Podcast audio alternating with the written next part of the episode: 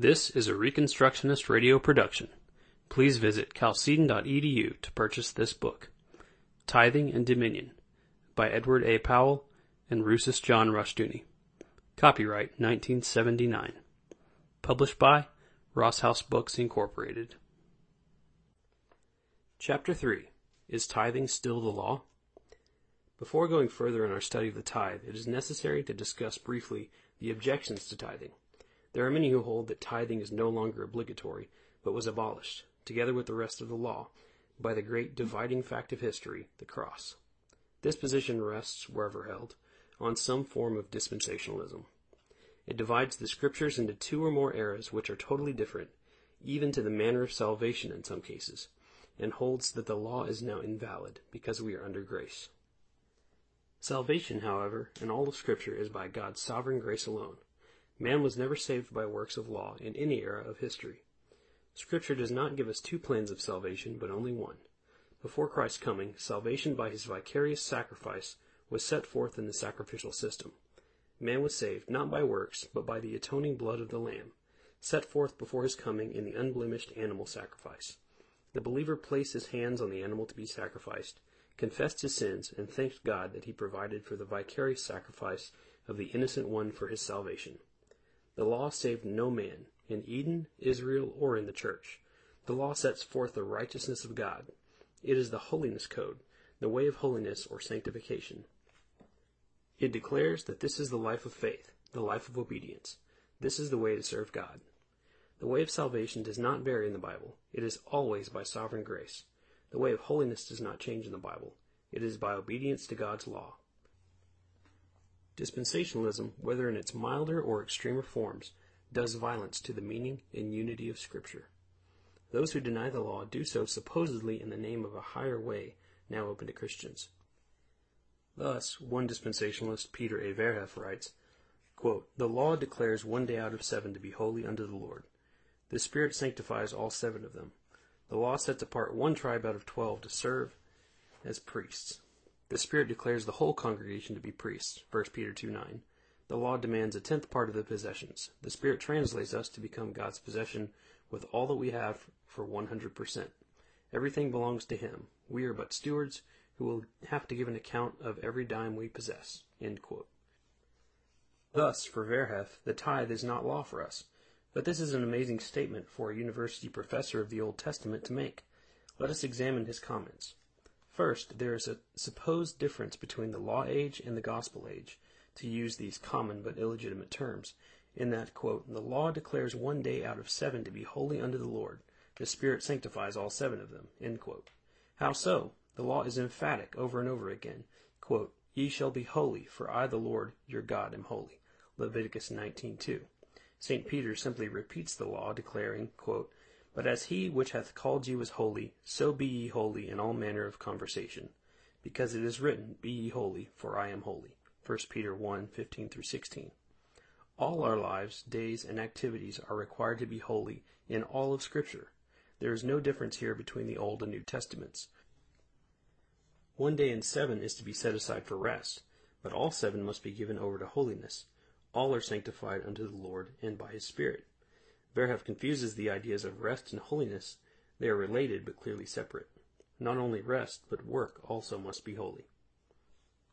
Second, Verhoef says, quote, The law sets apart one tribe out of twelve to serve as priests. The Spirit declares the whole congregation to be priests. 1 Peter 2 9. End quote. This is an amazing statement, amazing in its dishonesty and falsity. Surely Verhoef knows that here too Peter is citing the law. Note what the Old Testament declares and how Peter summarizes it. Quote, now therefore, if ye will obey my voice indeed, and keep my covenant, then ye shall be a peculiar treasure unto me above all people. For all the earth is mine, and ye shall be unto me a kingdom of priests and a holy nation. These are the words which thou shalt speak unto the children of Israel. Exodus 19, 5 through 6. Quote, but the Lord hath taken you and brought you forth out of the iron furnace, even out of Egypt, to be unto him a people of inheritance, as ye are this day. Deuteronomy 4.20 Quote, For thou art a holy people unto the Lord thy God. The Lord thy God hath chosen thee to be a special people unto himself, above all people that are upon the face of the earth. Deuteronomy 7 6. Quote, For thou art a holy people unto the Lord thy God, and the Lord hath chosen thee to be a peculiar people unto himself above all the nations that are upon the earth. Deuteronomy 14:2. Quote, And the Lord hath avouched thee this day to be his peculiar people, as he hath promised thee, that thou should keep all his commandments, and to make thee high above all nations which he hath made, in praise and in name and in honor, and that thou mayest be a holy people unto the Lord thy God, as he hath spoken. Deuteronomy 26, 18 through 19.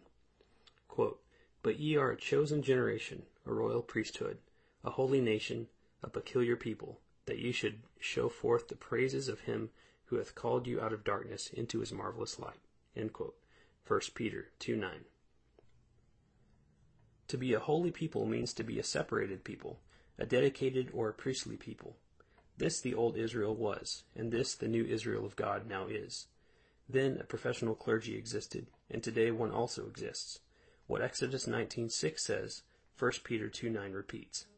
Our future is grim indeed, and God's judgment certain, when the church has as its faithful and reformed scholars men such as Verhoef. Third, Verhoef says, quote, The law demands the tenth part of all possessions. The Spirit translates us to become God's possessions, with all that we have, for 100%. Everything belongs to Him. We are but stewards who will have to give account of every dime we possess. This is a masterpiece, but not of grace. The refusal to tithe is turned into a virtue, as a sign that somehow, by withholding our tithe, we are giving the Lord everything. We have already seen that Deuteronomy 4:20 speaks of Israel as God's inheritance or possession. Deuteronomy 14:2 as a unique or peculiar people unto the Lord, i.e., as his own, and so on. In every age, God's elect are his possession in the fullest sense of the word. But this is not all. Surely a professor of Old Testament should know that the first fruits and the tithe represent the dedication of all the harvest and of all our income, persons, and lives to the Lord. The whole point of the giving of the first fruits, the firstlings of the flock, and the tenth, not the leftover, but the first portion to the Lord, means the dedication of all to the Lord. At one point, Verhoef is right. We are, quote, God's possessions with all that we have for 100%. Everything belongs to Him. We are but stewards who will have to give an account of every dime we possess. Precisely, and this is why God requires the tithe of us, our first fruits. His claim on us is prior and total. We acknowledge that claim by giving God the tithe he requires of us by law. If we give him priority in our lives, time, work, and income, then we have indeed manifested thereby that we are truly his possessions. If we deny him his tithe, then our professions are indeed empty ones. I am normally a man given to hospitality on biblical grounds. On the grounds of Scripture, I ordered a man to leave my house last year. He climaxed his expositions of Pharisaism by declaring that he believed in being wholly the Lord's, and he believed in the principle of tithing, but not in the quote, legalistic practice thereof. I asked him how much he gave, and he refused to answer, but it became apparent from his wife's responses that he gave almost nothing. Can we believe in Jesus Christ as Lord and Savior in principle, but not in practice? Can we believe in being faithful to our wives in principle, but not in practice, without being either liars or hypocrites? Can we declare that we are the Lord's in principle without the practice of tithing and still be in his favor? I cannot believe it.